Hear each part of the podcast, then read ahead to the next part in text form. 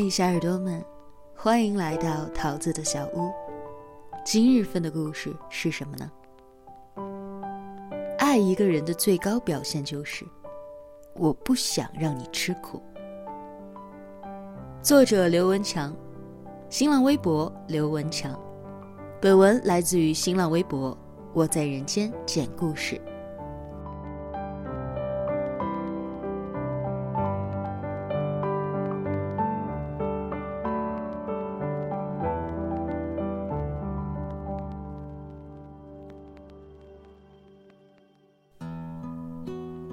前段时间和朋友聊天席间我们谈起爱情。有朋友问 L 君：“究竟如何才算是爱一个人呢？”我记得 L 君当时是这样回答的：“他说，在如今的社会，爱一个人的最高表现，就是我不想让你吃苦。”简单一点复述就是：对爱的人比对自己还好。虽然不是他想要什么就能够给他什么，但是却会力所能及，去尽最大的努力给他所有想要的。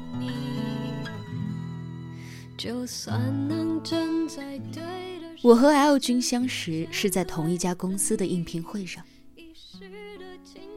和所有应届的毕业生一样，被社会的浪潮推来推去，我们都急于找到一份工作落脚，来维持生活。当时我的材料袋落在了座位上，我起身离开，他提醒我，缘分就这样结下了。一来二去之后，我才得知他原来和我租住在同一个小区。房间还正对着我的楼下。相熟了之后，我们偶尔互通消息，比如哪家公司将要招聘了，前景如何，男女比例如何之类的。有时候聊着聊着赶上了饭点，他的女朋友便会留我下来吃饭。十平米左右的屋子，除去床和家具。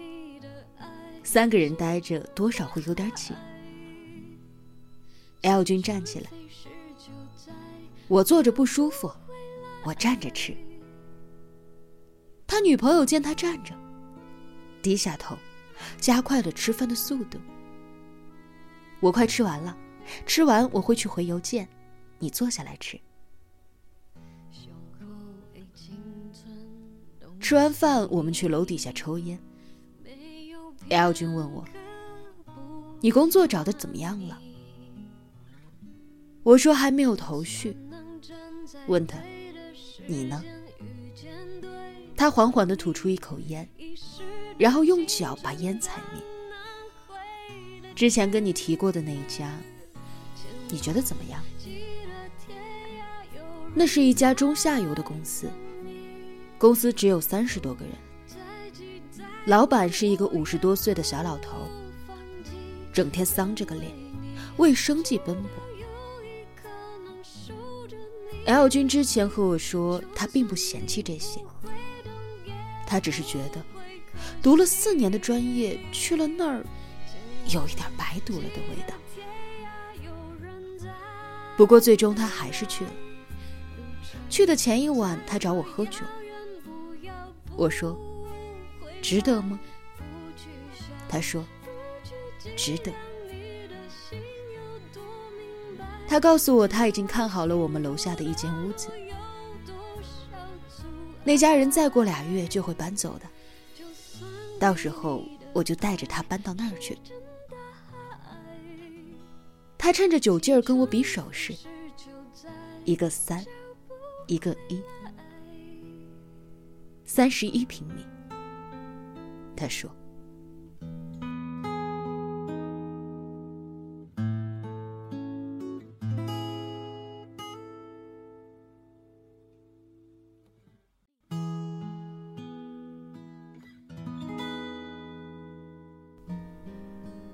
在那之后，我们便慢慢的少了来往。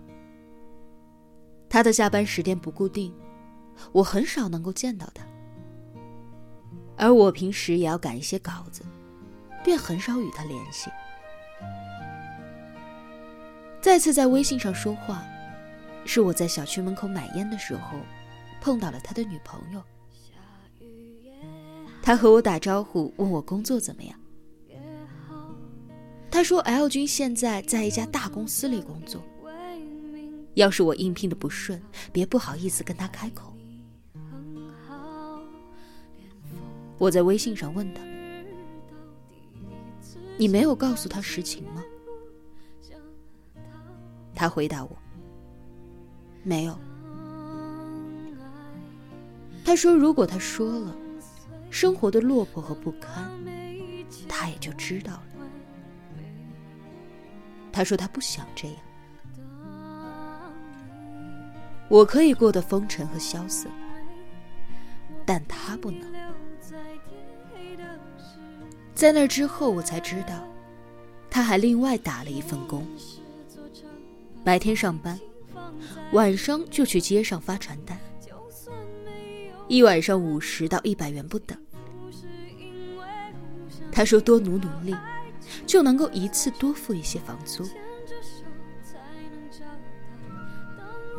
可即使这样，他们的生活仍然过得很拮据。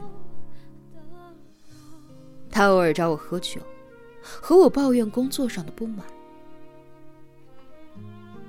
他说：“他不过就是打了个盹，为什么就要扣掉他八十块钱？”我问他为什么睡眠不够，他尴尬的笑笑说：“多劳多得嘛。”这样的情况一直持续到了他女朋友在他手机里发现多打来的工资那一天。那天他们大吵了一架，直到我下楼经过。才逐渐的停歇。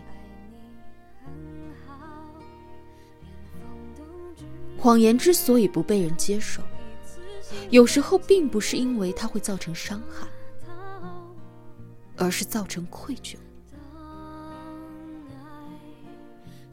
这是他女朋友的原话。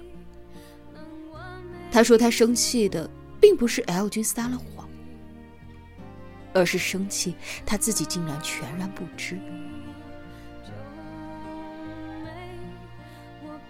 他以为的岁月静好，是以 L 君被生活为难为代价换来的，这让他无比的自责。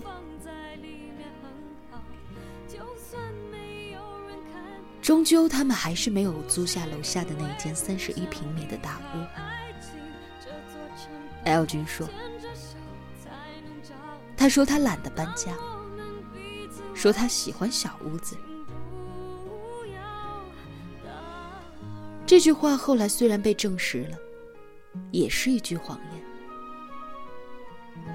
但是那一次却没有人生气。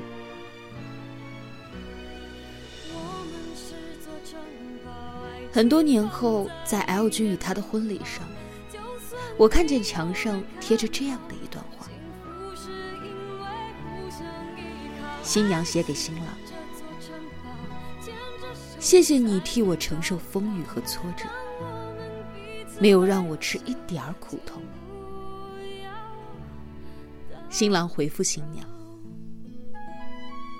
谢谢你明知生活苦难，仍然愿意与我在一起。”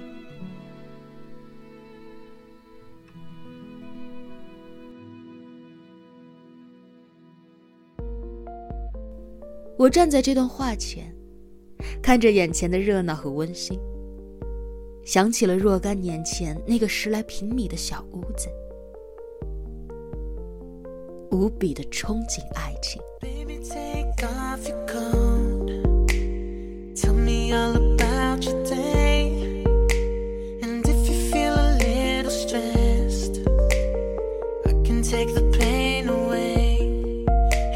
something